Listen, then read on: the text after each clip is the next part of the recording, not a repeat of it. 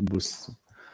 Na, va, mes ir tiesioginė meterį, tai labas vakaras visiems. Šį kartą truputėlį vėliau e, transliacija tiesioginė, nes e, vis ilgėja ir gražėja vasaros dienos. Tai šį kartą 8 val. Ir šiandien tema yra investicijos ir investicijos ne bet kur, o į nekilnojamą turtą. Ir šiandien e, mano vėl pokalbėje šiaip jau Išėlės antrą savaitę moteris podcast'e ir šį kartą sveikinuosi su Baltic Asset Management pardavimų vadove Rūta Krikščiūnaitė. Labas, Rūta. Labas, Žilvinai. A, tai gerai, tai pirmas, pirmas ir svarbiausias klausimas tau. E, nu, tai yra, dar klausimų aš tau atsiunčiau, tai tuos, tuos tu matėjai, bet aš visą laiką būnu paruošęs kokį nors nu, kitą klausimą žmonėms. Kaip tu atsiradai autosporte? Nes nu, jeigu įlysi tavo Facebook'o profilį, tai net net dėlkia, kad tu dirbi su nekilnojamu turtu. Ta prasme, net, net niekvapo, niekvapo apie nekilnojamą turtą. Realiai mašinos rasi fotkių daugumą ir po to dar šiek tiek su motociklais rasi fotkių. Tai kaip tu atsiradai šitam visam benziniškam reikalė? Um, tai buvo vakar, ne, jokinga situacija, kai reikėjo mano nuotraukos. ir jo, neradom ir nėra normalios nuotraukos. Visos. Arba ant mašinų, ant keturačio, arba motociklo, ne? Tai kaip aš atsiradau šitam, E, vėl, man ta istorija kiekvieną kartą pasakojasi taip skirtingai, kad aš jau net pati pasimetu, kaip, kaip man čia į kraują nuo vaikystės, nuo vaikystės ten tėvai, tėv, tėtis tavo tėvai kažką veikia su tuo, ar, ar, ar čia šiaip subrendus sugalvojai? Iš tikrųjų, tai tėtis dirbo su daugkartiniu Lietuvos ralio čempionu e, Lipeikiu ir Aha. E, važiuodavom jo, Rok Lipeikiu, taip. Aha. Ir važiuodavom į varžybas jo palaikyti, tai dar mane kūdikį veždavosi ten. Ah, ir, ir, ir, ir, ir po to nustojo ir tada aš jau pati paauglystėje pradėjau domėtis šituo sportu. Ir 16 berots metų pirmą kartą jau viena su draugais išvažiavau į ralio varžybas. Ir atsimenu, buvo Hols Winteralis, žiema. Ir man bėgo ašaros, stovint prie trasos, kaip man ten viskas patiko. Niekas nesuprato, kas man ten vyksta. Aš galvoju, kad tau šalta buvo. Gali būti, bet aš verkiau tiesiog kaip pupo, sakė, ašaros bėgo ir, ir, ir, ir visą laiką norėjau, man patinka vairuoti, bet mm. visada norėjau sėdėti to iš turmano kėdėjai, ko, ko aš ir pasiekiau ne, per, per tam tikrą laiką. Ir e, tai turbūt čia buvo tas pagrindinis man e, akcentas, kai aš sakau, kad o, aš čia noriu būti. Ir po to susipažinau su viena ralio komanda, pradėjau su jie darbuotis, e, prisidėjau prie komandos visos veiklos ir galiausiai įrodžiau, kad ir aš galiu atsisėsti ir važiuoti. Aišku, buvo visų požiūris, kad moteris, ne, čia atsisėsti. Tai nėra pats moteriškiausias ne sportas, sutikim, kad e, jo, dažniausiai net ne ten sutiksi moteris. Taip, bet e, moteris čia gali vat, pasitarnauti, kai būdavo koks nors varštas įkrenta tarp motoro, dar kažkur būdavo rūta, ateik, ištrauk. Nes rankos smulkesnės, ne ir telpa. okay. Tai vėl, žinai, čia moteriška, ne moteriška, man tiesiog tas kraujyje, aš nuo to kaifuoju. Ir yra nemažai šiaip moterų, gal tiesiog ne, ne jos kelbėsi, yra kas, mhm. kas vairuotojų moterų nemažai, tai smagu, kad tas ratas didėja ir tikiuosi, kad jis dar tik plėsis. Ar greit važinėjai gatvėje? Nežinau, čia tiesa. Ar mėgsti gazuoti? Mėgstu, bet man sport mygtukas mano mašinai buvo uždraustas, nes sakė, kad pati taisysios mašiną, jeigu jį paspausti. Taip, va, bet aišku, vėl su saugumas kelyje jis turi būti, ne, gazuoti mes galim trasose. Yra būdų, kaip galima išsilakstyti, aš manau. Tai, jo, tai, tikrai taip. Taip, tu pritarsi pats, ne? Jo, aš pritarsiu pats ir, ir neseniai kalbėjau irgi su Jurgio Adomavičiumi, irgi tas pats, nu, tausia, kad, kad kelias uh, labai su sportinė mašina gali labai greit prarasti teisės. Bet vis tik, ne, apie, ne, apie, ne apie teisės mes čia pakalbėt, Taip. šiek tiek norėjau įvesti mūsų, kaip čia klausytus ir žiūrovus, iš, iš, kur, iš kokio molio drėpta šitą moteriškę. Um, tai kalbant apie nekilnojamą turtą, um, Aš tiesiog noriu vėl prisipažinti viešai, kad nebūtų taip, kad oi, tu žilnai čia reklamuoji kažką, tai iš esmės jau ne pirmi metai mes su, su Baltic Asset Management e, pažįstami, su Mindaugu, su Jonu, Mhm. Truputėlį vėliau prisijungiai prie tos komandos ir Taip. aš, aš esu jūsų klientas ir ten turiu ne vieną nekilnojamo turto objektą, dėl to ir pasikviečiau tave, kad būtų ir man paprasta kalbėtis ir, ir, ir, ir žmonėm kuo daugiau sužinoti. Tai kalbant apie nekilnojamo turtą, kaip, kaip šitos rytyšvės atsiradai? Nuo automobilio visgi į nekilnojamo turtą? E, čia irgi buvo tokia įdomi situacija, nes e, brolis norėjo pirkti e, būtą ir kažkaip pasikvietė mane, mažąją sesutę, sako, teik, pasakysi savo verdi, verdi, verdiktą, kaip tau atrodo. Ir mm. ten buvo brokerė, kuri taip prastai pardavinėjau, kad aš po susitikimo broliai sakau, na, aš tikrai galėčiau geriau. broliai sako, aš turiu draugą, kuris turi nekilnojamo turto agentūrą. Tai va, tai taip ir atėjau į nekilnojamo turtą, dirbau brokerę, e, paskui mane pasikvietė Hanner vystimo kompanija mhm. e, ir po jos atkeliavau čia į Baltic Asset Management. Gerai, nu tai eikim dabar prie aktualiausių, uh, aktualiausių dalykų. Uh, Dabar Baltikas Mežint iš esmės kryptis yra, kaip čia pasakyti, viena dalis, kurioje aš labiausiai dalyvauju, tai yra investicinis nekilnojamas turtas. Ir gal, gal tu galėtumėt papasakoti, kaip šiai dienai, nebūtinai įmant jūsų portfolio, ką jūs turit, bet kaip atsirinkti e, turtą, į kurį visgi e, investuotojas turėtų, žinai, žiūrėti, vat, kaip, kaip, kaip jūs renkatės, galbūt gali truputėlį atskleisti, e, kokie, nežinau, iš esmės dirbat Vilniui, tai gal kažkokie tai yra rajonai, gal kažkokie tai parametrai, į ką reikėtų atkreipdėmėsi, kas yra būtent tas, kas tinka investicijai. Mhm. Um, iš esmės, jeigu kalbant apie rajonus, tai visą laiką gal labiau reikia žiūrėti ne į patį rajoną, o į mhm. perspektyvas, kas bus su aplinka, e, kurioje e, norima įsigyti nekilnojamųjų turtą. E, jeigu žiūrėti mūsų radarą, tai mes daugiausiai žiūrimės tuos rajonus, kurie yra glaudžiai susiję su senamiščiu. Nepaslaptis, mhm. kad tikrai ypatingai domina naujamestis, nes tai yra toks atgyjantis, ne naujasis centras, tai nemažai dairomės projektų ten. Nu, ir bene, pirmieji loftai buvo naujamestė, ne? Nu, taip. taip, nu, taip. Čia, tas rytis. Mhm. Taip, taip. E, dabar daugiau e, naujamestį kol kas turim naujos statybos e, pasiūlymų, ne, kur, kur galim įsigyti projektus. Tai, o, o daugiau, jeigu kažkur yra tolimesnis rajonas, tai tas produktas turi turėti jau kažkokią tikrai išskirtinę vertę, kad ten mes galėtume užmesti savo akį.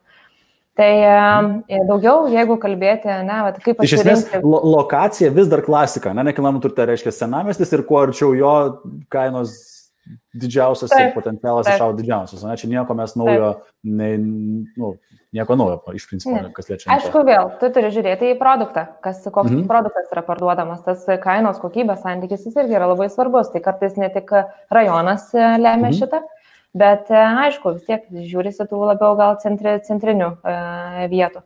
E, tas pats užupis, žirmūnai, ne, tai vis tiek tai yra dominantis rajonai. E, jeigu daugiau kalbėti ne, apie vat, e, kaip atsirinkti tą nekilnojamąjį turtą, tai aš visą laiką e, siūlau atsižvelgti į tai, kokia bus sukuriama to produkto vertė. Ką Gerai, truputėlį pa, pa, pa, nu, padetalizuokim šitą vietą, nes dažniausiai žmonės įsivaizduoja na, investiciją nekilnojamą turtą, tai įsigyti būtą. Bet, mhm. pažiūrėjau, gerai, ką, ką tas reiškia produktas ir ką, ką čia atkreipdėmėsi, nes nu, dažniausiai žmonės traktuoja gyvenamas plotas, that's it. Taip, tai visiems, jeigu yra investuoti nekilnojamą turtą, tai reiškia pirkti būtą. nu, daug, o... daugiau, mažiau. Ja, aš esu pirkęs pas jūs, esu ne, ne, ne tik, vadinkim taip, ne tik gyvenamosios, esam turėję ir uh, Goštauto, kaip ten tas o projektas? Goštauto 8 biurai. 8. Aha, biurai, taip. Taip, tai e, vėlgi, ne, e, visą laiką, bent jau aš asmeniškai visą laiką ieškau kažkokių išskirtinių produktų. Tai ne mhm. veltui mes ir esam e, e, didelį savo kryptį nukreipę į m, projektų pastatų konversijas. Tai yra mhm. loftai, Tai yra Taip. išskirtinis produktas, tai yra niša, į kurią mes pataikėm ir dabar esame iš esmės didžiausi loftų vystytojai e, Lietuvoje. E, turim didžiausią Baltijos šalyje loftų projektą, Freihait Lofts. Tai mhm. e, siūlau visą laiką atsižvelgti, kuo tas produktas yra išskirtinis, kokią vertę ir kokias pridėtinės vertės sukuria vystytojas tiems produktams. ar ten, sakykime, sukuria kažkokias išskirtinės terasas, kaip pridėtinės vertės, gal mhm. tiesiog yra atrinkta vieta, kur matoma labai plati plėtra aplinkui kitų nekilnojamo turto vystytojų ir ko pasiekoje tavo įsigyto nekilnojamo turto vertė ateityje auks. Tai yra daug iš esmės sudėdamųjų dalių. Vėl aišku, tu žiūri, per, kam perki, ar tu perki nuomai, ar tu perki mm. perpardavimui, ar perki savo gyvenimui. Tai vėl yra kriterijai e, skirtingi, pagal kuriuos žmogus turėtų rinktis. Jeigu perka investavimui, tai man atrodo daugiausiai reikia į plėtros perspektyvas, į aplinką pasižiūrėti ir kuo tas produktas galėtų būti išskirtinis ir kokią vertę tu gali pridėtinę sukurti, ar įrengti, ar dar kažką padaryti, ne tam turtai, kad tu galėtum kuo brangiau parduoti. Okay. O dabar, kaip, kaip pati matai dabar, dabartinės, nu vėl, situaciją, turim karantiną, akivaizdu, kad jeigu net ir pažiūrėjus tą patį Arnoldo Danavičiaus video apie, apie sandorius ir ten jo analizės, na, tai aš kalbu, tikriausiai matė, ne, ant makaronus. Tai, jo, labai geras pavadinimas, man patiko, iš karto užkabino. Tai, vėlgi, akivaizdu, kad sandoriai, e, sandoriai sustoja, nu tą aš ir savo, kaip čia ką jaučiu ir tu tą puikiai jauti, ne, kad sandoriai dėl nuo to, kad notarai uždaryti buvo, po to a, lyg ir bankai finansavimą užsuko. Tai kaip tu įsivaizduoji dabar tie žmonės, kiek, kiek pirkėjai reaguoja į, į tai, ar, ar tikisi, kad kaina dabar sumažės, ar visgi, na, nu, kaip, kaip su kainom šiai, šiai, šiai momentui. Nes sandorių kiekis mhm. paprastai būdavo, kad sandorių kiekis parodo kainos, nu, potencialų, kaip čia kritimą ar, ar didėjimą, dabar sandorių kiekis, nu, iš, iš, iš, iškreiptas iki negalėjimo. Mhm, tai paimi dabar pačią plačiausią temą. Nu, ta, ta, okay, tai, žiūrėk, visą laiką, ja, da, visą laiką, Hebra, tie, kas žiūrit, gali užduoti klausimą, ten konkretinti, siaurinti ir, iki, iki, jo, ir, ir, ir, pasitengsim atsakyti juos, bet mat įdomu, žinai, kaip, kaip, o paskui galėsim perėti galbūt prie esamų projektų ir kaip ten kainos, nežinau, mhm. keitėsi, keičiasi, kad būtų, nu, pat įdomu pasižiūrėti. Gerai, tai e, gal reikėtų pradėti nuo to, ne, kas iš tikrųjų reguliuoja tas nekilnojamo turto kainas. Tai mhm. Tai iš esmės yra e, daug tų reguliavimų, bet jeigu taip e, ūkiškai kalbant, ne, pats pagrindinis sprendėjas yra nekilnojamo turto vystytojai pardavėjai, ne, kurie, kurie nulėmė e, tų kainų pokyčius. E, mhm. Gal pradėti reikėtų nuo to, kokią dabar e, kokį dabar požiūrį formuoja patys nekilnojamo turto vystytojai ne, apie šitą situaciją. Tokie nes... kaip jūs iš esmės, ne, Vat, nes jūs esate vystytojai ir kaip, vat, nu, kaip jūs dabar elgėtės. Jo? Bet čia yra labai... ir Haneris, Seneika ir visi mhm. kiti, ne? Taip, mhm. tai iš esmės yra, aš taip tokius matau, e, dvi kryptis, nes vieni stabdo projektus mhm. ir netęsia ne jų vystimo e, arba nesima naujų projektų vystimo, o kiti e, toliau vysto ir, ir keliauja tą įpra, įprastinę tekmę. Ne? Tai čia tokie yra kuriami du požiūriai. Tai e, tie, kurie e, stabdo projektus, iš esmės turi dvi priežastis. E, mhm. tos priežastys yra viena, kad apsaugoti savo darbuotojus, nes dabar, ne, karantinas, pandemija dėl saugumo, darbuotojai dirba nuotoliniu būdu, tas apsunkina darbus ir panašiai. Aišku, tai yra sveikintinas e, požiūris, kad atsižvelgia taip stipriai į, į, į, į žmonių sveikatą. E, o kitas yra priežastis, kodėl stabdo, nes e, iš esmės yra finansavimas bankų e, gerokai sudėtingesnis vystymoje, ne, ir jie negali mhm. kažkokių pradėti naujų, naujų, e, naujų e, projektų, bet e, E, kai kurie e, kalba, kad e, nepradėsim naujų projektų, nes nežinome, kokia situacija bus ateityje, ne? dėl, dėl kokia čia ta, kaip, kaip ta rinka čia susidėlios. Bet e, toks taip skamba įdomiai šita vieta. E, kodėl? Dėl to, kad e, žinant visą naujos statybos vystimo algoritmą, ne, kaip iš, kiek, iš ko susideda pats vystimas. Tai yra aš kažkur apie 12 mėnesių pačio projekto projektavimui, sukūrimui ir, ir visam kamonė, 12 mėnesių yra projektų išvystymui. Tai žinant, kad tai yra dviejų metų maždaug laikotarpis, kalbėti apie tai, kad mes dabar nevystysim, nes nežinom, kokia situacija bus po dviejų metų, yra taip vaikystai skambanti. Ne? Tai ką dabar... Architektai, inžinieriai gali dirbti, suprantu, kad nu jo, nes statyba tai yra tik vienas iš etapų. Nu? Taip, tikrai okay. taip. Tai, e, tai čia kokia mintis mano buvo, ne, kad šitas kuriamas požiūris, jis, jis iš esmės nenusako dabartinės e, rinkos e, krypties dėl, dėl, dėl kainų kritimo, kilimo ir panašiai. Ne. Jeigu taip žiūrėti, tai mūsų asmeninė nuomonė ir, ir, ir pačių kaip ne vystytojų nuomonė, tai didžioji dalis vystytojų apskritai atlaikys šitą sunkmetį Nežinau, ar jį galima pavadinti krize, ne, aš tai jį vadinu tiesiog kažkokiu sunkmečiu, nes tai yra nestandartinis sunkmetis visiškai, ne. Ir e, mes manom, kad jie atlaikys ir mes tuo tarpu atlaikysim nemažindami kainų. E, nes. Tai realiai yra... dabar jūs savo projektuose iš esmės niekur kainų gautam klientui jūs neketinat mažinti? Ne, ne. nes okay. E, yra tam tikri keli kriterijai, kuriais, kuriais iš esmės remiamės, ne, kad e, dauguma vystytojų, tai vienas kriterijus, dauguma vystytojų yra prikaupę to vadinamojo lašinio, tų mhm. atsargų, mhm. ne finansinių, ir e, jie turi nemažą dalį nuosavų lėšų. E, jie yra, didžioji dalis yra pergyvenę tą 28 metų, o nesunkmetį, jie Taip. žino, kaip dabar elgtis. Tai kaip ir apskritai kalbant, jeigu ne, ne tik apie nekilnojamo turtą, kaip ir dauguma kitų verslų, ne, yra pasimokę mhm. iš to ir, ir yra tiesiog pasiruošę kažkokiems ateinantiems sunkmečiams. Tai e, tokie vystytojai, jie iš esmės gali be pajamų išgyventi pakankamai ilgą laiką. Ir dėl to mažinti kainų dabar drastiškai jiems visiškai neapsimoka. E, kitas kriterijus yra tas, kad e, taip pat mažinti kainų neapsimoka dėl to, kad e, išduotos paskolos tie vystytojai, kurie stato su paskolomis, ne, mhm. jie turi iš esmės e, labai nedidelės palūkanas ir jie gali irgi tiesiog e, jas mokėti, ne, negaunant ilgą laiką pajamų. E, Na ir žiūrint į bankų visą rinką, pinigai spausdami ir turėtų tarbankinis skolinimas, iš esmės pinigai neturėtų brangti, greičiausiai ir tos paskolos jiems tikėtina, kad arba piks, arba tikrai bent jau nebrangs. Taip.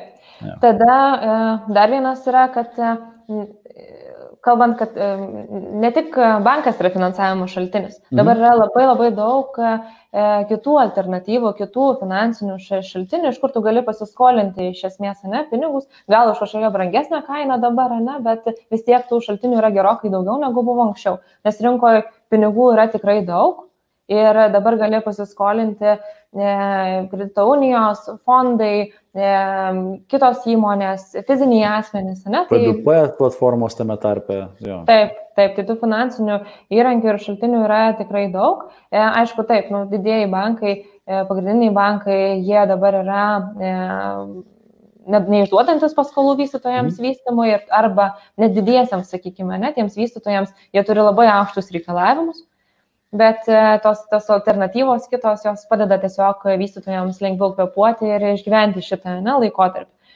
E, tai irgi e, nėra rodiklis, kad kainos kažkuria linkme ar ten kiltų ar kristų, ne, kad jos išlieka iš esmės. Gerai, kiek laiko turi būti va, tokia situacija kaip dabar, kad nuspręsim, žinai, sakytum, nu, žinai, mažinam kainas? Ha, čia sunkus klausimas, nes atspėti ateities mes nelabai galime, ne? Ja, nu, tarkim, kiek, kiek jūsų Baltic Bet... Asset Management atveju, nu, tarkim, pusę metų, metus galėtumėt e, taip pat e, tokiu kaip dabar.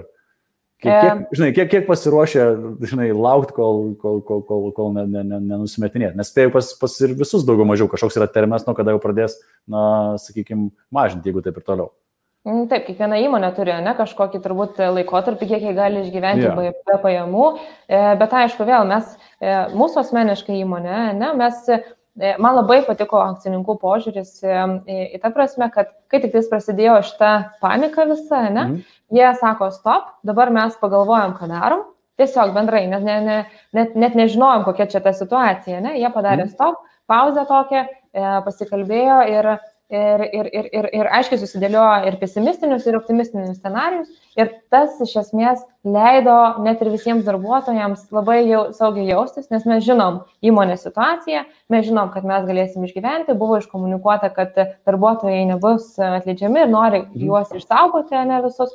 Tai gal to laikotarpio aš pati tik neatsakysiu, nes čia gal daugiau reikėtų jau kalbėti su mūsų finansų skyriumi, ne įmonės ir jie galėtų pasakyti, bet e, mes turim irgi alternatyvų, kurių tiesiog neišnaudojam dar, dar dabar, kad e, tiesiog išlaikyti įmonę. Ne? Pas mus viskas vyksta įprastiniu režimu, e, vienintelis, ką pakeitėm, tai yra saugumo, saugumo laikymosi tvarkos visos kurias turėjom įsivesti, o daugiau aš tai, aš tai esu iš tų žmonių, kuris atsimena, kad čia yra kažkokia pandemija, kai reikia užsidėti kaukę, arba kai pasiemi kokį nors siuntinį, reikia, atsimenu, kad reiktų dezinfekuoti jį. tai darbas vyksta pilnu tempu. Aišku, visi stengiamės dirbti kiek įmanoma nuotoliniu būdu, bet mhm. darbuojamės ir ofise, tai Tai pas mus tokių tų pokyčių kažkokių nebuvo ir drastiškų, drastiškų nieko, nieko nebuvo daroma. Tai aš manau, kad čia pakankamai ilgas laikotarpis, kai įmonė gali išgyventi okay. be pajamų. Supratau. Gerai, tada grįšim. Supratau, kad iš esmės Baltic Asset Management BAMO akimis kainų mažinimo nereikia, nereikėtų tikėtis. Nu, kiek aš bent jau matau rinkoje, kas vyksta, tai ir, ir tą patį Arnoldas ten akcentavo, kad mhm. kažkokiu tai nuolaidų didelių nesimato, kažkokiu tai, nu, kad pultų čia visi nusirenginėti, visgi to nėra. Um, Taip. Realiai dėl vienas iš tokių iššūkių, su kuo susiduria vystytojai, kas galėtų vėl kainą, nežinau, kažkaip koreliuoti, tai pati minėjai, kad e, problema atsiranda su darbo jėga. Kiek, kiek, tas, nu, kiek tas jūs veikia, tos darbo jėgos, kaip čia stoka, nes realiai būdavo galima importuoti darbo jėgą iš, iš Ukrainos, e, Baltarusijos pigesnė, kaip dabar su šitą sutrim? E, taip, mes irgi buvom susidūrę su šitą problemą ir mm, dar vienas kolega jokavo, kad kaip keista, ne, pinigų yra, bet ką mokėti nėra. Mm. Darbo jėgos trūkumas. Tai buvo, eikit hebra dirbti į statybos, ne, tai yra, yra ką veikti. Taip, tai e, nepaslaptis, ne, kad e, labai didelė statybų rinkos dalis statybininkų tai buvo imigrantai, kurie dabar mm. iškeliavo, ne, ir rangovai susidūrė su to problema, kad e, reikia ieškoti darbuotojų iš kažkur. Tai e, buvo šiek tiek tas sulėtėję ir dėl to turėjom šiek tiek e, darbus e, padėlioti kitaip, bet dabar atsigauna, viskas tvarkoji, darbuotojų atsiranda. Kitas dalykas dar yra ir e, amžius. E, kai kurie rangovai buvo iš esmės vyresnio amžiaus ir jie, mhm. na, kaip jie sulėtino savo darbą arba, arba apskritai atsisakė karantino metu, tai tiesiog reikėjo m, perdėlioti, susirasti naujus rangovus ir tiems rangovams rasti darbo pajėgumų. Tai dar šiek tiek yra tos trūkumas, bet jau atsistato. Viskas tvarkoja. Tai kai mes tavim tai... kalbėjom, buvo didesnis trūkumas, dabar jo, jau. Nu, mes tada kalbėjom prieš čia porą savaičių, realiai, tris savaitės gal. Tai okay. per tą laiką iš esmės puikiai sugebėjo atsistatyti šitas. Supratau. Tai iš esmės dabar, ką, ką padarė, taip žinai, žalą, kas liečia projektų vystymą, tai, tai realiai projektai tiesiog išsitempė laikę, realiai jie nusikėlė ten plus mėnuo, plus dar kažkiek tai kaip suprantu, iki, iki galutinio rezultato? E, turbūt galiu sakyti, kad taip ir kai kuriems ir, ir vystytojams turbūt bus taip, ne, nes jie buvo mm. pristabdę statybas, dabar matau, kad irgi atnaujina statybas, lygiai taip pat ir mes, nes turėjom susidėlioti visas saugos tvarkas, turėjom sudėlioti brigadas, kad jos dirbtų didesniais atstumais. Tai viena brigada vienam aukšte, ne, kad mm. visi dėvėtų kaukės, turėtų visas priemonės saugos. Tai kažkiek tas terminas nusistumė, bet e, Dabar negalėčiau pasakyti ar visų mūsų projektų taip, nes, sakykime, vat Freihait, vienas didžiausių loftų, ne, projektas, tai taip. jo terminas nesustumė, jo terminas išliko, mes taip susidėliojom viską, kad, kad mes pataikytume į tuos terminus. Tai čia gal bus tiesiog matyti, galbūt mes galėsim paskubinti kai kurios darbus ir suspėti pagal tą grafiką. Tai gal, gal kažkoks ten mėnesis gali būti, bet e, tikrai nedaug. Tai tas, tas labai nesudarė, apskritai karantinas mums tokių tokių, to, tokių kažkokių žymių e, vietų, kad ten ar prailgėtume, ar sustabdytume, ar dar kažką nepadarė. Okay. Uh, minėjai, va, Freihaitą, paimkime dabar truputėlį projektus, pasižiūrėkim. Taip. Ir e, iš tikrųjų, Bamas, be net, apart, nu ten sklypų kažkiek tai buvo, buvo tie mini biurai, yra būtai e, naujamesti, bet pagrindinis jūsų portfolio yra loftai. Kodėl loftai? Tuose čia yra kažkur kažkokia vinis, kad vat, loftai geriausia investi ar kaip investicija, ar juos tiesiog perka kaip karštą duoną, kame, kame reikalas. Mhm, tai Yeah, bamo, ne kaip tu vadini, mus... mus e, nu, trumpina, aš jau, aš nežinau, o jūs kaip, kaip jūs trumpinat save? Mes taip lygiai taip pat, mes ja. lygiai taip pat, ba, mes netgi turim e, Facebook'e savo grupsą Bambukas. Tai... Arba, kaip, okay, nu dabar žinau. Tai bam, iš esmės, ne, tai... Tai tiesiog, kad e, ne visi supranta, kas tas BAM perklausė. Ir... jo, Baltic Asset Management, aš dar kartelį. Dar, dar kartelį. Aš įdėjau šį po, po, po video linką, įdėjau, kad būtų visiems aišku, kad ne, nebūtų uh, nesusipratimo. Bet jo, bet jūsų, jūsų fokusas yra loftai. Tai, um, nu, iš esmės, kodėl, kodėl tokias rytis? Mhm. Tai gal pirmas yra tas, kad e, BAMO darbuotojai, jie turi tokį nestandartinį e, požiūrį apskritai, tokių mhm. mėgsta iššūkių ir tokių išskirtinumų, o loftas tai yra tikrai išskirtinis produktas. Ne, ne tik tai, kad e, tai yra loftas, tai yra patalpa per daug aukštus, ne, su, su antresolė, bet tai yra išskirtinis produktas, kad tu jame gali ir atskleisti save, net tam visam dizainė, tu gali ten labai daug visko sukurti, tai yra un, unikalus iš esmės produktas. Mhm. Tai e, pataikėme šitą nišą ir iš esmės žinom, kaip gerai padaryti loftus, e, e, tas know-how ne, jau yra atsiradęs. E, pagavom šitą srovę ir, ir, ir žiūrim, kad e, kuo toliau, tuo labiau ir keliaujam juos. Nepaslaptis, kad tikrai turėsim ir nemažai naujos statybos, ne, ir planuojam nemažai naujos statybos, bet konversija vis tiek pas mus išliks tas produktas. Ir žinom, kaip padaryti tai pakankamai greitai mhm. ir, ir, ir, ir kaip reikia tą produktą sukurti. Tai okay. iš esmės dėl to. Supratau. Tai šaunu. Realiai Kitas klausimas yra susijęs su pačiu jūsų veiklos modeliu, net, kuris uh, iš esmės to, tokie kaip, kaip aš dėl to pas jūs ir eina, ne, ne dėl to, kad uh, kitų, bet pats, pats veiklos modelis. Ar kiek, kiek tu gali papasakoti apie, apie savo veiklos modelį, žinai, kiek, ta, kiek, tą galima, kiek tą galima atskleisti viešai ir kiek ne. Aš tai tokia, žinai, kad, kad neišduot jūsų uh, konkurencinio pranašumo konkurentams ir uh, nežinau, kad galbūt kai kurie žmonės, kas yra investuotojai, galbūt supras, kaip jūs ir ką darot ir, ir, ir galbūt atkeliaus pas jūs. Um, tai, tai, va, tai mhm. tai gali, gali truputėlį detaliau paaiškinti, kaip jūs dirbat su tais loftais ir su kitų nekilnojamo turtu. Čia kaip tokia didelė paslapti dabar atrodo. O, žinai, aš suprantu taip, tai nėra didelė paslaptis, na, ten pats, pats konceptas, bet jau ten žiūrint į visa, visus finansinius trautus, juridinius dalykus, tai ten jau yra jūsų know-how, kurio aš esu tikras, kad nu, ne, ne, nu, etiškai nederėtų ten jau net tavęs klausinėti, bet nu, patį modelį, tai manau, kad gali papasakoti. Taip, tai kas norės plačiau, tai galima užsiregistruoti mūsų baltikam.lt arba PM man, arba Žilvinui. Žilvinas puikiai jau ir. Ne, PM man nereikia, ačiū, aš, aš turiu ką veikti. tai e, turim tokį išskirtinį produktą. Mhm. E, e, pradinėse projekto stadijose galime parduoti nekilnojamo turto e, vienetus žemesnė rinkos kaina. E, žmogus iš esmės turi turėti nuosavas lėšas, kad tą padaryti. Ir e, aišku, čia daugiausiai mumis domisi investuotojai. E, tas tik tais e, labai svarbu pabrėžti, kad tai yra ne investicija, nes investicija turi labai tokį platų paaiškinimą, ne, bet pas mus žmonės tiesiog įsigyja nekilnojamą į turtą gerokai pigiau. Todėl mus mėgsta investuotojai, jie nebijo ir dabar pirkti pas mus, nes jie turi labai didelę pagalbę, ne, kurią, kurią gali laviruoti. Ir jeigu kad ir ateitų kažkoks sunkmetis krizė ir kristų kainos, tai jie iš esmės e, arba galėtų parduoti už savikainą.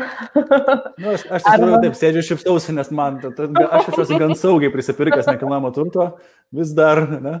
Tai, taip, taip, taip. Tai va, tai iš esmės tas produktas ir yra, ne, kad žmogus gali ateiti, pigiau įsigyti, o tada ką jisai daro, su tuo turtu jau sprendžia pats, jisai gali pasilikti savo, gali e, nuomoti ne, ir gauti gerokai geresnę gražą, negu pirkdamas už rinkos kainas, e, gali tiesiog nusipirkti. Pigiau.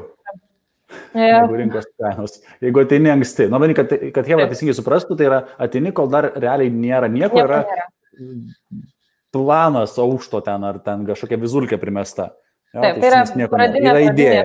Stadija, taip, tai yra, mhm. yra maždaug sukurtas produktas, ką mes darysim, mane yra jau nupaišyti ant plano turtiniai vienetai, mes žinom jų mhm. kainas, mes žinom jų plotus, viską, ne, tai tis, kad dar e, fiziškai darbai nėra atliekami. Aišku, kartais galima ir vidury projekto, kai mes paleidžiam antruoju etapu, pažiūrėjau, su mhm. mažesnė nuolaida, ne, irgi galės įgyti, jau galėtų eiti pasižvalgyti pro langus, ne, kai yra pusė produkto į... Pavyzdžiui, dabar karoliniškėse greičiausiai kosmo loftai, jeigu tai... Taip. Taip, tas, tas dabar yra, na? Nes pernai, pernai mes, jo, pernai šios tai pirkau ir dabar jau, kaip suprantu, yra dar. Antrojo etapo dar, taip, dar yra paleista. Dažnai antrojo mm. etapo jau yra su mažesnė nuolaida ne, paleidžiama, mm. nes jau projekto trukmė yra trumpesnė. Bet e, jeigu perki pradiniai stadijai, tai iš esmės apie 20 procentų nuolaidą tu gali gauti.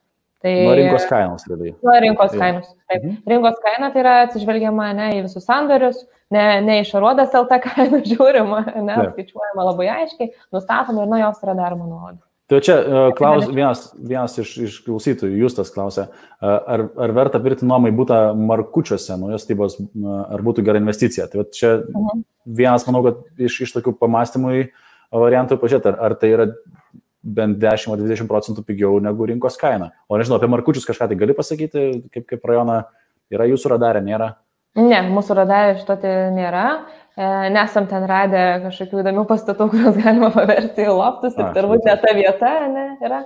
E, apie, apie šitą rajoną nedaug ką galiu pasakyti, čia jau reiktų žiūrėti konkrečiai tą e, objektą, kurį norima įsigyti. Taip, tada kokia, kokia ten yra vertė sukuriama, ką tu su juo gali padaryti, ne, kad tau tai būtų kaip gera investicija. Tai čia gal reikėtų, Justas, ne, klausia, tai čia mm. galima būtų pasikonsultuoti tiesiog apie konkretų, nes turbūt yra kalbama apie konkretų būstą. Taip. Tai reiktų tiesiog į jį įsigilinti labiau ir pasižiūrėti. Tai vėlgi, ne, yra tie kriterijai, ką tu turi atsižvelgti.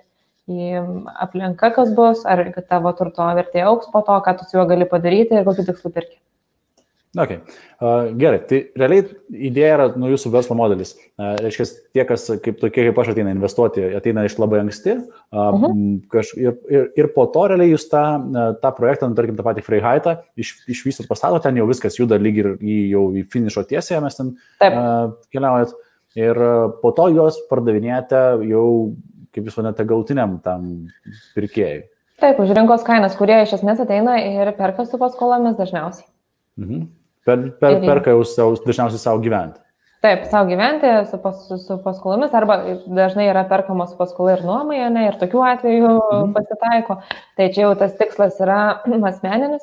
Tai mes išvystom projektą ir tada tas iš ankstinis pirkėjas nusprendžia, ką, ką daryti, ar parduoti, ar nuomoti, ar galbūt kai kurie netgi ne, perka su tikslu parduoti, bet kai pamato produktą, sako, ne, aš gal pasilieku savo ir, ir čia kelsiu. tai turėjome ir tokių atvejų. Labai smagus įvertinimas, kad perkant, ne, pradiniai stadijai, tu net nežinai, ką nusipirksi, o Taip. kai pastatai, jie sako, gerai, pasilieku. Iš tikrųjų, e, man tai buvo su, su biuru Goštato gatvėje, nes kai ten atėjau pirmą kartą, tai nu, ten buvo, nu, tam aš ten esu buvęs ir seniau, tai ten buvo ne kažkas labai, ne kažką.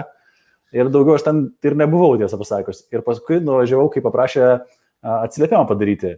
Ir važiuoju, žiūriu, blin, kodėl aš jį pardaviau, čia žinai, visai, visai geras biuras gavosi, iš tikrųjų, taip ir tos erdvės ir taip toliau. Ir ten supratau, kad gavosi netgi vos ne keturi, ne, gal trys. Aš jas pirko iš ankstiniai tokie kaip aš, mes mhm. pardavėme, kažkas nusipirko ir jie netgi dar surado nuomininkus ir vėliau dar pardavė su, kaip, kaip, kaip čia pasakyti, kaip business case su, su šiais nuomininkais.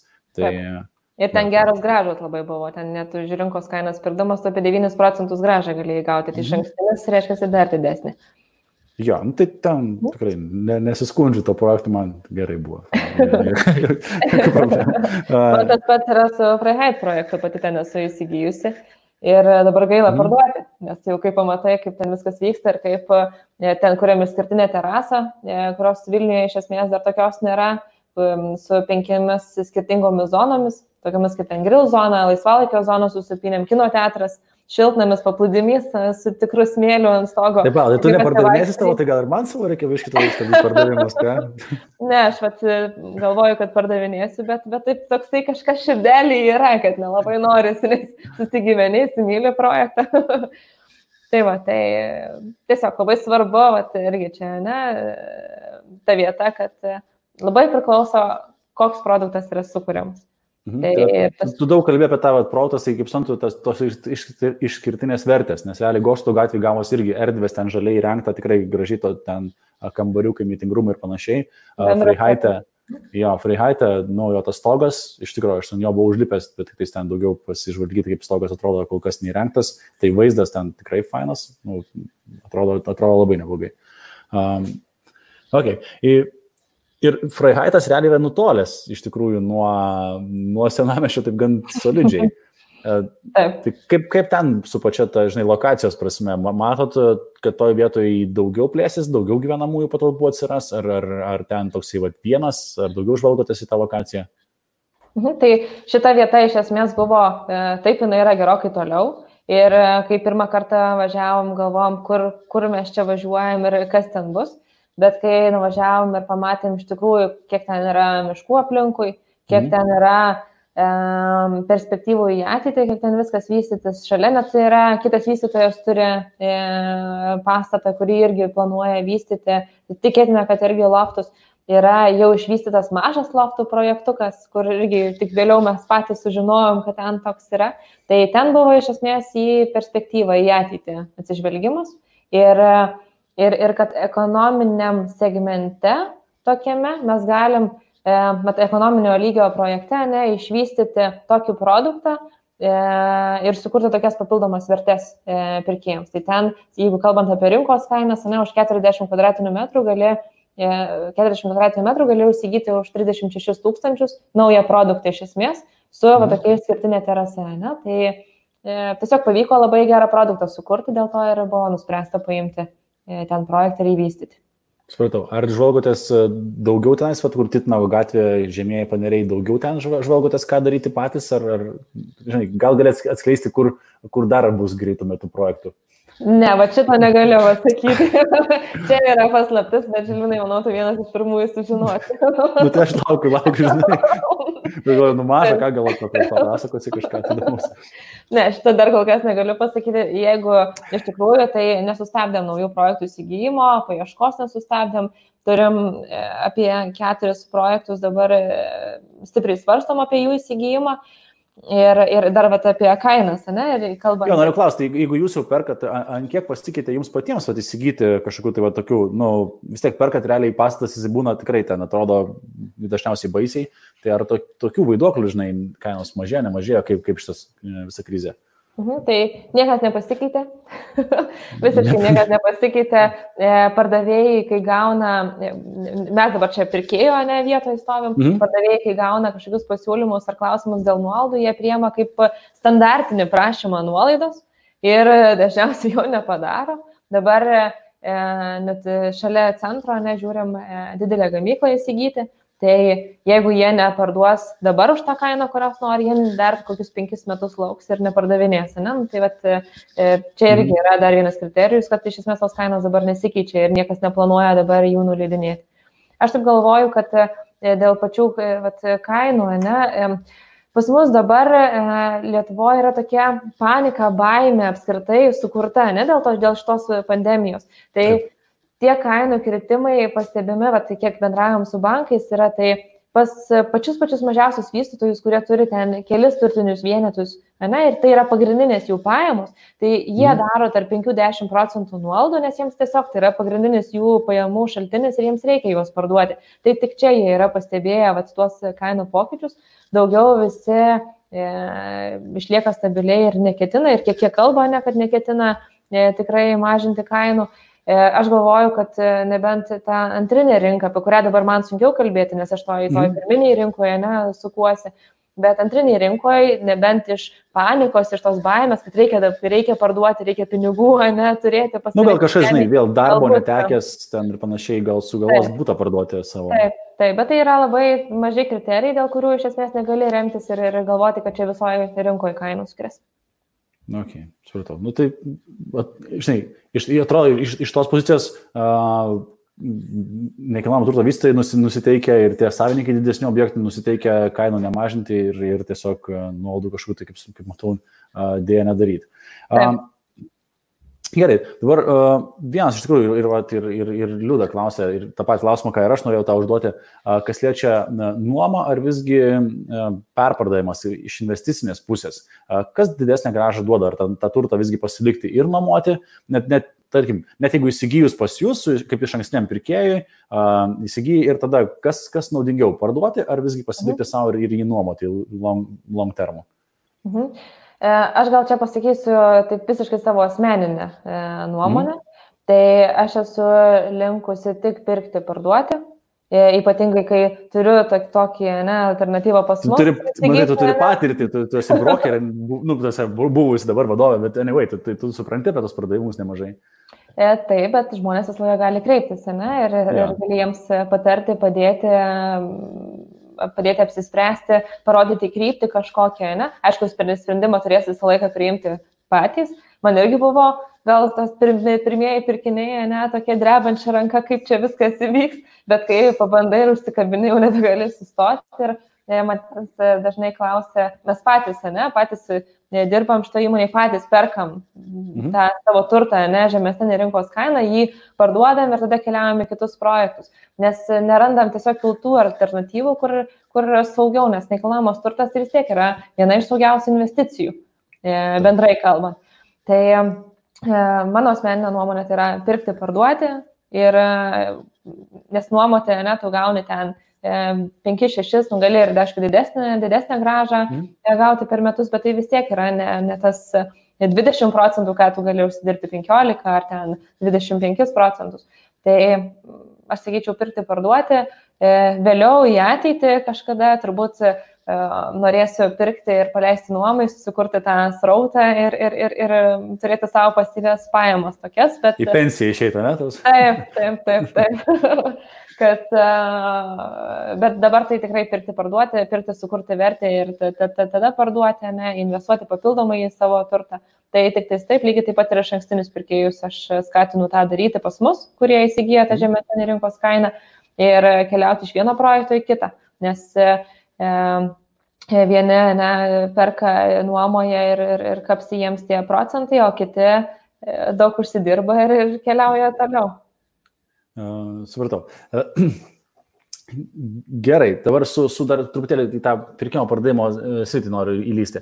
Um, pirkimas pardavimas irgi reikalauja tam tikrų, kaip čia, kaštų. Uh, tai reiškia, kad įsigijant, nu, atrodo, normalu tenais notaras ir, ir, ir visą kitą įsiformintą turtą ant savęs reikia.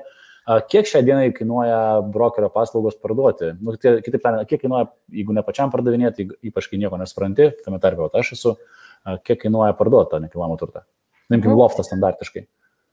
E, vėlgi, pas mus yra ta tarpininkavimo paslauga, ją gali pasinaudoti mhm. žmogus, jisai gali tiesiog ne, nusipirkti nekilnojamą turtą ir mes jį galim jam e, parduoti, e, pasirašant tarpininkavimo sutartį. Tai pas mus tai yra 2 procentai e, plus PVM komisinis. Mhm. Šiaip rinkoje iš esmės yra 2-3 e, procentai E, jeigu pas brokerių žiūrint, bet vėl priklauso nuo turto, nes kiek žinau, pati sklipuose nesudirbusi, bet sklipų pardavime ten 4-5, o gal ir daugiau procentų, nes tiesiog tai yra rinka mažesnė ir tai yra sudėtingesnis pardavimas. E, jeigu žiūrėti taip įprasto lofto būto ar patalpos, tai yra 2-3 procentai brokerio komisinis. Gerai, čia geras klausimas, į, į tą mūsų aurimus klausia, kokiuose puslapiuose galima rasti pirminius pasiūlymus? Tai realiai e, pakomentuok šitą vietą, nes aš, aš tai žinau atsakymą, bet, bet tai žinau. Čia turbūt kalbama apie tuos žemesnį rinkos kainą, ne? Na nu, tai akivaizdu, akivaizdu, kad čia visi gal yra koks nors pigesnė kaina.lt, gal nežinau, kažkas tokia. Arba aš gudresnis už, už kitus. ne, tai iš tikrųjų e, mūsų svetainėje baltikam.lt galima surasti, ten yra kartais pakankamai sudėtinga surasti, kur užsiregistruoti, bet, bet, bet e, suregistravus, susivedus savo elektroninį pašto kontaktus, mes susisiekėme ir papasakojame viską detaliau. Tai iš esmės aš galiu rekomenduoti mūsų puslapį daugiau. Tai esmė, bet, bet ką, ką noriu kad, akcentuoti, kad tam puslapį nėra sudėta projektų. Čia iš esmės jūs, jeigu tai būsit mailing listę, gausit, vadinasi, tokia situacija. Taip, mes turim ja. savo klientų duomenų bazės, kurie naudojasi šituo mūsų ne, produktu ir uh, turim pastovius klientus, tai tai yra nevieša informacija ir pasidalinam su tais, kurie tikrai e, nori pirkti pas mus ir, ir, ir, ir nori būti tam sąraše ir gauti tas naujiems. Okay. Tai viešai nerasit niekur.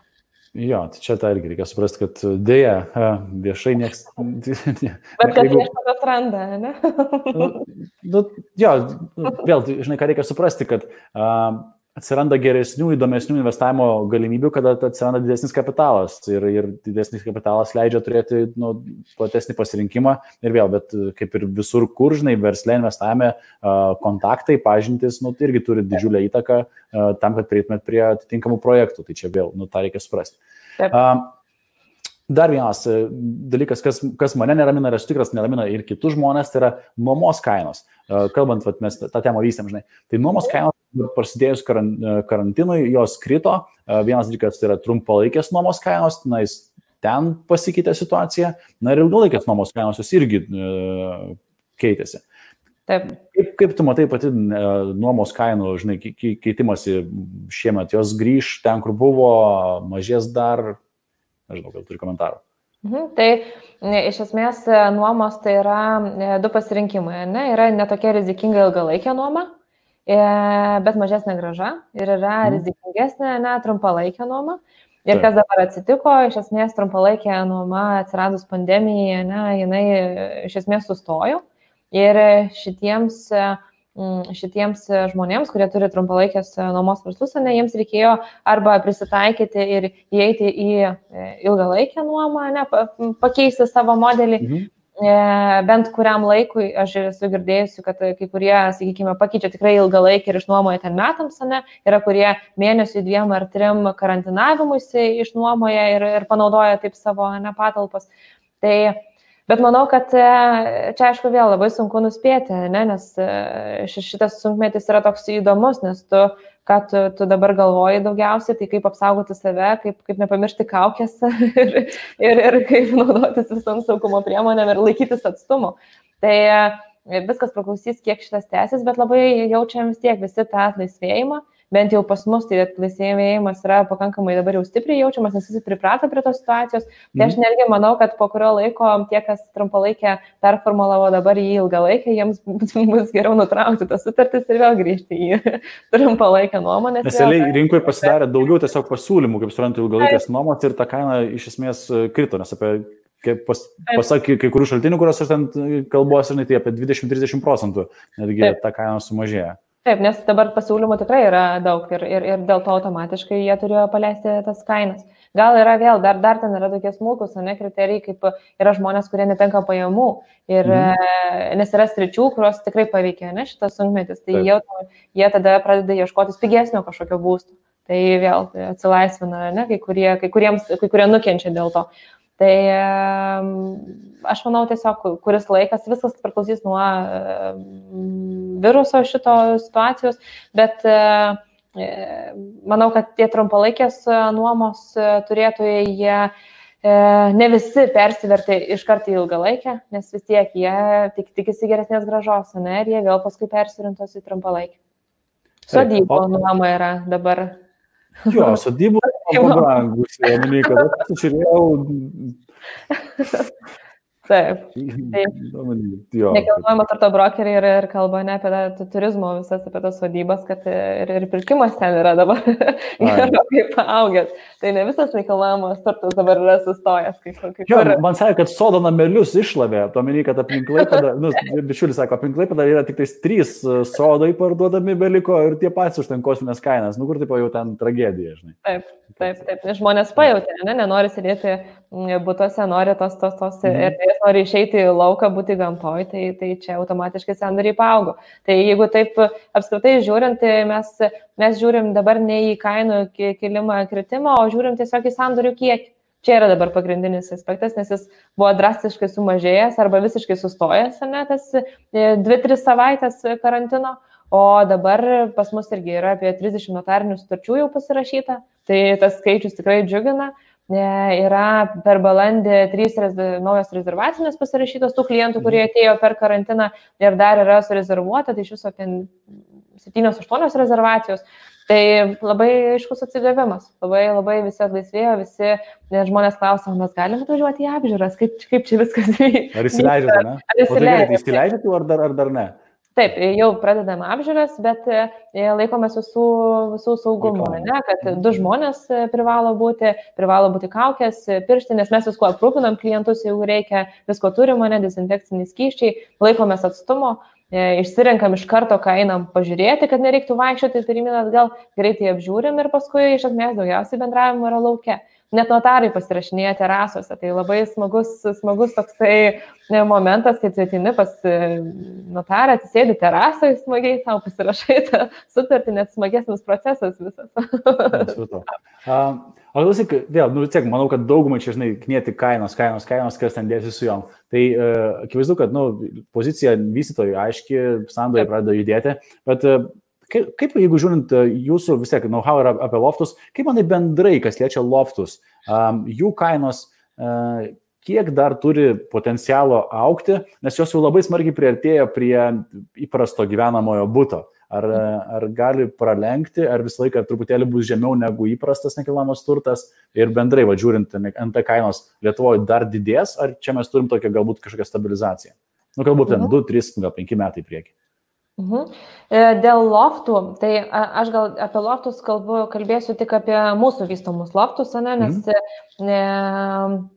E, e, lofto vystimas daugam atrodo, kad tai yra e, seno daikto, ne kažkoks greitas perdarimas į produktą ir jo pardavimas, bet iš tikrųjų tai yra e, iš esmės beveik naujo produkto sukūrimas. Tai anksčiau loftai būdavo vystomi be apšiltimų, be nieko, tiesiog ne vienas aukštas, kaip nors, ne ten greitai perdaromos tos patalpos, o dabar tai yra labai daug atsižvelgiama į, į, į, į skirtingus aspektus, ne, į, į, į E, apšiltinimą, e, į stogą, ar jį reikia keisti, ar nereikia keisti, yra daug investuojama į juos, dėl to jų kainos taip ir priartėjo arčiau e, naujos statybos, nes tai yra iš esmės irgi sukūriamas naujas produktas. Ir e, netgi dalis, aš atsiprašau, bet netgi dalis loftų realiai gauna statusą ne, kaip nekomercinė paskirtis, ne, ne kūrybinės dirbtos, o realiai būna ir iš tikrųjų kaip, kaip būtas, ne, dėl to iš karto ten jų kaina irgi kaip, e, skiriasi. Taip, taip, tai čia, čia turbūt gal pagrindinis dabar skirtumas yra, ne? ar tu perki negyvenamąją patalpą, kūrybinės dirbtuvės, ar tu perki gyvenamąją patalpą. Tai čia yra tas kainų skirtumas, o gyvenamosios jie yra pri, pri, priartėję prie na, apskritai daugiabučių ne, kainų. E, lyginant, pavyzdžiui, dabar turėsime Karoliniškėse loftų projektą, tai mūsų kainos iš esmės susilygiuoja su senų blokinių namų, mhm. E, panašios kvadratūros e, turtu. Tai ar tu pirksi e, sename e, pastate su netvarkytom laiptinėm, blokiniam mane, kur, kur, kur ten kartais ir tarpų, ir plyšių, ir visko yra, ar tu pirksi už tokią pačią kainą iš esmės naują produktą sukurtą, tai kad tai yra įvykusi konversija seno pastato. Tai dėl to tos kainos jos taip ir artėja prieš tos. Aš prisiminiau, žinai, Karoliniškės, aš esu gyvenęs ten Kavaliuko gatvėje ir devinu aukštį tam. Tai viskas tvarkoja, rajonas man labai patiko ir po šiandien atrodo fainas bet e, gyventojų dar kartu, atsikraustimas gyventi į senos statybos namą, tu dar atsikrausti ir į senos statybos kaimynus, kas irgi, kas irgi taip, taip sakant, priduoda tokį nu, savitą šarmą, galim taip pasakyti visam tam gyvenimui. Taip, taip, tikrai taip. O čia kuriama vis tiek ir nauja bendruomenė ir, ir loftų pirkėjai yra tikrai labai įdomus žmonės ir, ir yra įvairiausių tikrai. Yra ir tie, kurie uždirba ir aukštas pajamas, ne, ir nebūtinai jie perka prestižiniuose kažkokiuose ne, projektuose, jiems tiesiog tos erdvės patinka ir jiems mhm. patinka, ką jie gali iš jų sukurti. Tai bendruomenės labai įdomios kuriamos, visą laiką įdomu susipažinti po to kas ten per gyventojai bus pas mus. Gerai. Ir, ir, ir klausimas yra apie, apie gyvenamą paskirtį. Vienas projektas, bent jau į kurį aš buvau investavęs, buvo negyvenamosios paskirties, vadinkim, komercinis biuras. Ar mhm. dar žvalgotės tokių, planuojat kažką, tai komercinės paskirties, kaip kad mikrobiurai, nežinau, kažkokie, nežinau, sandėliai, dar kažkas, tai kažką šito vietoj planuojat daryti, ar visgi iš šono padėt komercinę paskirtį? E, iš esmės daugiau, daugiausiai mūsų projektų dabar bus arba naujos statybos gyvenamoji paskirtis, arba, arba, arba konversija, kur būna tiek gyvenamosios, tiek kūrybinių dirbtuvių, mhm. arba kitos, ne, negyvenamosios paskirties. E, dar planuojame galbūt turėti polisio patalpas. E, nesiniai esame įsigiję Smolensko e, gatvėje projektą, kuriame vat irgi planuojame arba polsio paskirties, arba administracinės paskirties. Tai iš esmės žvalgomės visų, svarbiausia, mes žiūrim, ką mes galim tam projektą su, sukurti, nesibaiminam e, kitų paskirčių. E, dėl mikrobiurų kol kas dar neradom geresnių projektų, tai kol kas vienintelį tokį gerą turim. O, supratau. Tai nu, iš esmės nėra taip, kad, tarkim, tik gyvenamoji paskirtis ne. duoda geriausią gražą. Ne? Tarsi, kad iš esmės tu turi visą, visą idėją rasti kuo geresnį tą pirkinį, kurį tu galėtum padaryti tą, tą konversiją, nesibaiminant tenais. Taip, labai geras palyginimas yra, ne, ar pirkti loftą gyvenamosios paskirties ar kūrybinių dirbtuvių paskirties. Mhm. Tai kainos, nu, sakykime, mes taip apytiksliai imam apie 10 procentų mažesnės kūrybinių dirbtuvių, e, ten dekoruoti gyvenamąją vietą galima. E, ir kitas dalykas yra tik tais skirtumas tas 1 procento nekilnojamo turto mokestis į metus, kuris, nu, jisai niekaip nepakinkia tavo gražai, tau geriau yra pirkti ir nuomoti ne, kūrybinės dirbtuvės negu gyvenamąją paskirtį. Tai Bet su kūrybiniam dirbtam bankai ar vis dar prašiau žiūri, na, tas prašo didesnio, jeigu nori su pasiūlo pirkti. Taip, taip, tai ja, asmeniškai taip. mūsų, ne, tai 70 procentų e, finansavimas, lyginant e, su naujos statybos 85 procentais. Dabar, aišku, vėl situacija šiek tiek yra pakitusi, bankai mm, padidino pradinius įnašus 5 procentų. Čia visiems tas vyko, ne, bet nesvarbu. Taip, nesvarbu, koks vystytojas, nesvarbu, koks koks projektas, ne, jeigu tu galėjai pasimti 85 procentų paskolą, dabar gali 80 procentų tam produktui pasimti e, paskolą. Bet tai yra iš esmės toksai labiau bankai dabar kreipia tą atsakingą skolinimąsi, nes jie labai e, rizikingiau vertina e, klientus, labiau peržiūri jų finansinę būklę. Aš tai aišku manau, kad tai yra ir pagalba patiems žmonėms, ne? jeigu jie iš paskutinių įperka ir net nežino, kaip įsirengs jį, tai gal reikia pagalvoti, ar tikrai tau verta dabar įsigyti tą nekilnojamo turtą. Tai kiekvienas turi žiūrėti į savo situaciją, o bankai tai atsižvelgia. E, kitas dalykas, čia daug kas kalba, kad bankai labai sugriežtino viską ir panašiai, tai projektams finansuojama. Nu, tas girdis, nes, nu, jo, atrodo, kad, žinai, nes prašo žmonių daugiau, kaip pasakyti, didesnio pradinio įnašo, bent jau čia savaitę kitą atgal, tai, nu, atrodo, kad tikrai, kad užrišo finansavimą. Bet matai, tie, tie 5 procentai e, gal mums, ne, kaip pas mus dabar vat, yra daugiau to e, ekonominio segmento, e, mhm. tai tie 5 procentai jie pakankamai nedidelę dalį sudaro. Čia gal labiau yra tie prestižiniai, prabangus projektai, kur 5 procentai ten sudaro e, visai nedidelę, nedidelę dalį. Tai Bet kalbant bendrai, nu, bankai jie ką, jie rizikingiau vertina tas um, rizikingas sritis šiai dienai kur, kur žmonės gali netekti darbų, negali, gali netekti pajamų. Tai jie šituos rizikingiau vertina, o visi kiti, visi kiti vertinami iš esmės taip pat, tik tai tas pradinis įnašas didesnis. Šiandien dar kalbėjau su, su bankais, tai jau net mm, žmonių besikreipiančių dėl paskolų priartėjo iš esmės į tą patį skaičių, kas buvo prieš karantiną. Mhm. Tai paskolas jie išduoda, viskas gerai, čia tik tais gal labiau sklando visokie, vat, pas mus sukuriamas burbulas, ne, kuris...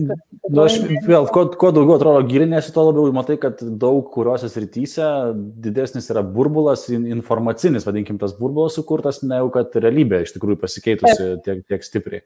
Tai, tai aš kiek vat, su partneriais pakalbu bendrai mhm. ir, ir Capitaloje, ne, pačiam pasiskambinu, nes daug bendradarbiaujam, tai atrodo, kad ten E, kai pakelia ragelį arba patys paskambina, taip skuba, nes tiek daug darbų. Nu, pas, mes rekordinį mėnesį praeitą turėjom, nes realiai jo, mes vos spėjom. Iš, iš tikrųjų, nu, nežinau, paėmė rinkose lemia, kad žmonės nori investuoti, nori aiškumo, tai jo. Taip, taip, taip. Mhm. Dar klausimas, minėjai, kad darysi daugiau gyvenamųjų patalpų, reiškia, vadinkim, normalių būtų, ne, Vilniui. Tai dar ne per daug Vilniui gyvenamųjų tų būtų, dar čia ne, nesprokstas, jis atrodo, kad jau, blin, kiek dar galima, kiek Vilnius dar talpins žmonių. Bet e, Vilniuje tas gyventojų skaičius jis įauga, ne, visą mhm. laiką. Čia plūsta labai, labai daug žmonių. Tai kai pakalbėlė su didžiaisiais vystytojais, tai jie sako, kad e, to poreikis jis auks ir auks. Tai plus daug kas yra tikrai iš tų senos statybos, ne, persikelia į naują statybą, tai tas poreikis tikrai dar nebus sumažėjęs ir tiek vystytojai nevystytų, jeigu jaustų kažkokį mm. sumažėjimą, vis tiek tas pulsas yra e, jaučiamas. Gal yra tiesiog, kad yra didelis sandėlys, ne, yra daug tų projektų, dabar yra svarbiau kokią vertę sukurs, ne, kaip ir sakiau, kokį produktą vystytojas mhm. sukurs ir kad jo produktą greičiau pasirinktų. Tai, jo, tai va, žinutė iš esmės tiems, kas ketina pirkti investiciniai, tai vėl unikalumas, kažkokios pridėtinės vertės, vėl ten stogo terasos, balkonai, vaiz, vaizdas. Nežinau, taip, aplinkos perspektyva. Aplinka ir taip toliau. Visą, visą tai reikia iš esmės kreipti pagrindinį dėmesį ir ta, ta investicija, jo. Ir, ir jeigu aš teisingai suprantu, net, net ir dabar nereikėtų baimintis, kad vadinkime, net aš kaip investuotas, aš dėl, dėl savęs išklausiu. Iš esmės, kai pasileis nauji projektai, ką jūs paleisite, tai, tai tikėtis, kad ten, tarkim, po pusmečio jie bus pigiau, tai vargu bau, ar, ar taip vyks. Mm, taip, mes nenumatom kainų mažinimo. Supratau, nu, žodžiu, taip. Ir, ir, ir, žinai, ir geras, ir naujienos, ir blogos, nes galvoju, kad pigiau prisipirksiu vieną kitą kokį, žinai, objektą. Bet ar taip pat pigiau įsigysi pas mus? Ne, nu, tai, žinai, nu, Rūta, nu, tu puikiai supranti, ko aš noriu ir manau, aš nesu vienintelis. Noriu to, kur pigiau, bet aš dar pigiau negu pigiau. Ir tada iš principo. Taip, taip. aš galvoju, kad kaip 5 procentų nuolaida būtų man labai, tikrai labai patiktų, žinai. Gal kažkada sukursim tokį produktą, kad galėsim pasiūlyti tokią nuolaidą. Nu tai aš pirmas noriu stovėti eilėje. gerai. okay. gerai. Dar man tas klausė apie crowdfundingą ir real estate platformas. Aš kaip suprantu, čia klausimas yra, jeigu tiksliai, tai suprantu apie kaip nors Streetas, Savi, kurie turi su nekantai įkeitimu estate guru yra. Mhm. Taip. Nors ir pats Baltikas managementas iš principo gaunasi kaip ir crowdfundingas, nes, nes nu, daug žmonių susimeta ir padaro vieną didelį nu, free hype, pavyzdžiui, ne, tai, tai gavosi apskritai. Mes tai galim vadinti, ne, to investavimu, nes šitas, kur įvardina platformas, tai yra iš esmės investavimo, ne, platformos, o pas mus žmonės neįsigyja nekilnojimo į turtą, tai jie neįsigyja kažkokios investicijos, ne, jie gauna mhm. garantą mhm. Daiktą, kurį įsigyja. Ant tu gauni patį unitą, nu, atsiprašau, patį, patį NT tu realiai įgyji, ne, ne kažkokį opcioną ar ne paskolą realiai suteiki. Tai dėl to ir vadinamas, ne, nekilnojamas turtas vienas saugiausių investicijų, mm. nes tu iš tikrųjų įsigyji garantą ir vat, turite tą daiktą, gali jį ir net pačiupinėti, ne? O, o, o dėl visų tų e, platformų, aš gal čia daug, daug labai nekomentuosiu, nes tai nėra mano sritis, ne, bet mm ne, tikrai žinau, kad nemažai keliauja į jas. Ten vienintelis, ne, kad kas rizika, nes tu negauni kažkokio vat, to garanto, ne, bet, bet kiekvienas yra, kas skaido žmonės. Ir ten keliauja, ir nekilnojamo turto perka, tai čia kiekvieno yra sprendimas. Tokia. Uh, ir irgi taip paties man to klausimas uh, apie JAV ekonomiką ir Lietuvos nekilnojamo turto rinką, nes akivaizdu, kad JAV uh, bent jau man tokia paralelė šviečiasi, kad tiek 2008-2009 metais JAV labiausiai supurtė visas tas sviravimas dėl krizės, Europa kažkaip mažiau paveikta buvo ir ar, ar, ar galim tikėtis to paties ir, ir šį kartą, kad tas JAV didesni bus sviravimai, o Europai mažesni, kaip, kaip pats matote šitą vietą? Nu, mes gal čia labiau tada atsižvelgiam į pačių vystytojų pasiruošimą mhm. tam sunkmečiui ne, ir ką matom, kad tikrai yra daug kas pasimokė E, daug kas turi sukaupę to lašinio, turi atsargų ir, ir, ir tikrai e, vers, dauguma verslų yra pasiruošę e, šitam sunkmečiui kažkokiam, ne, jeigu jisai ateitų. Tai aš galvoju, kad viskas priklauso nuo pačio vystytojo pasiruošimo šitam ir kaip jie tiesiog bandys išgyventi kažkokius sunkesnius laikus. Tai tas, aišku, vėl visa, visa, ne, tai Amerikos rinka, viskas veikia, viskas yra susiję tarpusavį. Čia prasidėjo nuo Kinijos, ne, pandemija apėmė e, visą pasaulį, tai čia apskritai nuspėti, kas bus, yra turbūt, nu, čia reiktų burtininkų paklausti. Vangos, vangos reikia, vangos knygos, žinai, ten, ten taip, viskas parašyta. Taip. Taip, ja. Tai aišku, viskas gali pa, pa, paliesti, bet, bet aš tai manau, kad mm, labai daug kas lygina dabar 22 metų krizė su, su, su, su dabartiniu e, laikmečiu, nors skirtumai yra labai akivaizdus ir, ir, ir, ir e, vis, čia visai tas sunkmetis yra kitoks. Tai labai sunku ką pasakyti. Aš tai manau, kad čia yra svarbiausias tas pasiruošimas Ir, ir, ir, ir, ir tas e, užsidarimas, kad dabar e, sustojam, nieko nedarom, uždarom ir, ir panikuojam, aš manau, kad čia yra vienas neteisingiausių požiūrių, kurį dabar tu gali vystydamas verslą padaryti. Nu, iš esmės, žmonės tiki, kaip pasakyti, nu, jau tikimės visi, man atrodo, to karantino pabaigos, nu šiandien mes turim ką, gegužės 7 dieną, čia žadėjo iki gegužės 18, pratęsė iki gegužės kada, 20. Pabaigos dabar. Pabaigos, iki pat va, iki vasaros pradžios. Bet jau atrodo, kad jau jau... Vėjo labai daug. Jo, kad atrodo, kad jau, jau viskas, jau atlaisvėjo darželį, atsidaro nuo 18, jau čia aš jau laukiu, braukau dienas jau kalendoriui. kad, kada. Tai atrodo, kad jo, tas atlais, atlaisvėjimas ir panašu, kad mes nu, grįšim į tas bėgius, nes akivaizdu, kad žmonės nori gyventi kaip gyvenę ir nori dirbti, nori kurti pridėtinę vertę ir, ir, ir uždirbti pinigus. Poreikiai žmonių niekur nedingo, jie tik buvo ja. keliom savaitėm sustabdyti, papanikavom visi ir, ir keliaujam toliau. Aišku, vėl tas saugumo laikymasis labai svarbus ir jisai toliau išlieka. Labai mhm. smagu, kad žmonės iš tikrųjų dabar sąmoningi ir be kaukių tu labai nedaug žmonių gali pamatyti, nors dabar neatsimenu, kada mačiau, ne, laukia be kaukių žmogų. Tai tas sąmoningumas svarbu, kad jis ir išliktų, bet daugiau, manau, kad čia pakankamai greitai viskas turėtų atsistatyti. Aišku, sunkiau atsistatys tie verslai, kuriems, kurie labiausiai nukentėjo, kurie tiesiog negalėjo vykdyti savo veiklos, nes jie buvo visiškai sustabdyti. Ne, nežinau, kaip, kaip, kaip sporto klubai dabar. Kodėl tu tą temą palėti? tai va, bet, bet va šitiems. Net darželius atidaro, bet sporto klubų ne. Nu, Dar ne. ne. Bet e, laukia jau galima lygiai. Jo, laukia, nu, su, labai, labai, aš neįsivaizduoju, kaip, kaip, iš tikrųjų neįsivaizduoju, kaip kavinės ir sporto klubai, kaip, kaip galės išsilaikyti mm. realiai, nes, nes patalpus nesusitraukė, darbuotojų atlyginimai nesumažėjo, o klientų kiekiai sumažėjo drastiškai, nuo priboti. Tai, vat, tai. Bet e, po karantino e, atleidimo turbūt turėtų būti pliūpsnis, nes žmonės išsilgia. jo, iš, iš, iš tikrųjų išsilgia sporto. Na, tie, kas aktyviausi sportininkai, tie ir toliau sportuoja. Mes sportuojam kaip sportavę, tiesą sakus, namie, jokių problemų. Taip. Tai kad, svarbiausia, kad įpročiai nepasikeistų. Tai klausyk, mes jau čia krypstam nuo nekilnojamo turto temos ir manau, kad jau praėjo gera valanda laiko apie tai, mes, ką mes šnekam. Tai Aš tikras, kad tie, kas, kas žiūrėjo, kas klausė, gavo vertės ir, ir naudingos informacijos apie investicijas. Jeigu norėsite, nežinau, iš ankstinių pasiūlymų, tai kreipkitės į Rūtą. Rūtos įdėjau kontaktą Facebook'o linką ir, ir Baltic Asset Management'o puslapį. Tai Rūta galės pagelbėti ir informuoti jūs, kada tokių projektų bus. Tai, nežinau, atrodo tiek pareklamavimo jūsų projektų ir, ir, ir to, ką jūs darote. Iš tikrųjų labai vertinu tai, tai ką darote ir smagu, kad tiek metų dirbam ir tikiuosi, kad ir ateityje turėsite gerą pelningumą ir ten ir 5 procentų ir, ir daugiau. Perdas iš ties mintis. Ne, perdas. Mindaugus jau, nu, tiesiog, kad jie pagalvotų iš tikrųjų apie didesnis maržas. Ypač Markevičius irgi mano draugas, Arnas labai mėgsta didelės maržas, tai jis iš karto pultų pas jūs. Tai ačiū labai Rūta tau už laiką, ačiū visiems, kas žiūrėjo ir ką, gero vakaro ir, ir gerų pardavimų ir gero augimo. Ačiū, Želvinai. Iki.